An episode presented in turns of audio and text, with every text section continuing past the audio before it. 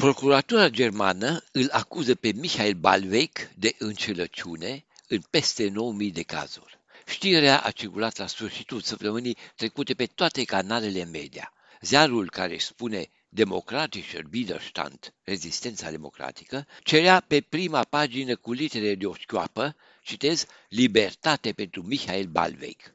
În ultimii trei ani, Michael Balveic a devenit un personaj cheie și un soi de guru ideologic pentru aproape toate organizațiile antisistem care există în Germania. Balveic este cofondator al mișcării Querdenker, într-o traducere aproximativă gândire transversală, care, începând cu anul 2020, devenise port de apelul protestelor contra măsurilor sanitare. Mișcarea aceasta însă nu s-a limitat la acțiuni corona-negaționiste, ci a reușit să coaguleze forțele antisistem, adunându-le sub aceeași umbrelă. Balvec, afirmă ziarul Frankfurt Allgemeine Zeitung, ar fi încasat 1,27 de milioane de euro sub formă de donații, încelând peste 9.000 de donatori. Se spune că o parte însemnată a banilor donați nu i-ar fi folosit pentru finanțarea mișcării. După ce procuratura a început anul trecut cercetarea, Balvec a fost arestat preventiv. Acum măsura a fost anulată, iar Balvec a fost eliberat și urmează să fie judecat în libertate. Pe rețelele de socializare s-a afirmat că acțiunea autorităților contra lui Balvec ar fi o încercare camuflată de îngrădire și intimidare a unei mișcări care se bucură de un sprijin tot mai mare.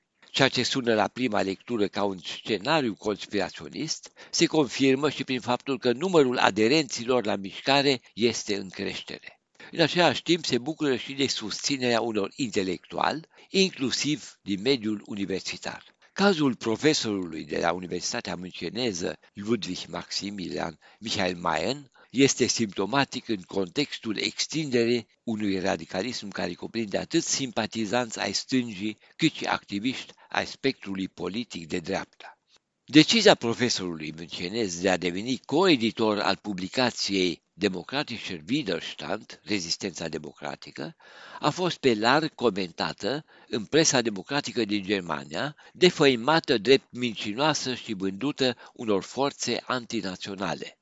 Anunțul că profesorul Main devine coeditor al organului mișcării Querdenker, Democratischer Widerstand, s-a făcut în stil triumfalist pe canalul YouTube al ziarului. Und begrüßen Sie in der Herausgeberschaft der Wochenzeitung Demokratischer Widerstand. Herzlich willkommen. Institutul de Științe ale Comunicării și Cercetare Media de la Universitatea din München, unde lucrează Main, a dat publicității un comunicat în care se distanțează de noul coeditor al hebdomadarului Democratischer Widerstand. Săptămânalul, se spune în comunicat, este apropiat mișcării Querdenken și Noi Drepte. Între editori se află mai mulți autori care probabil în trecut au difuzat acolo păreri doctrinar conspiraționiste și extremiste, răspândind informații false.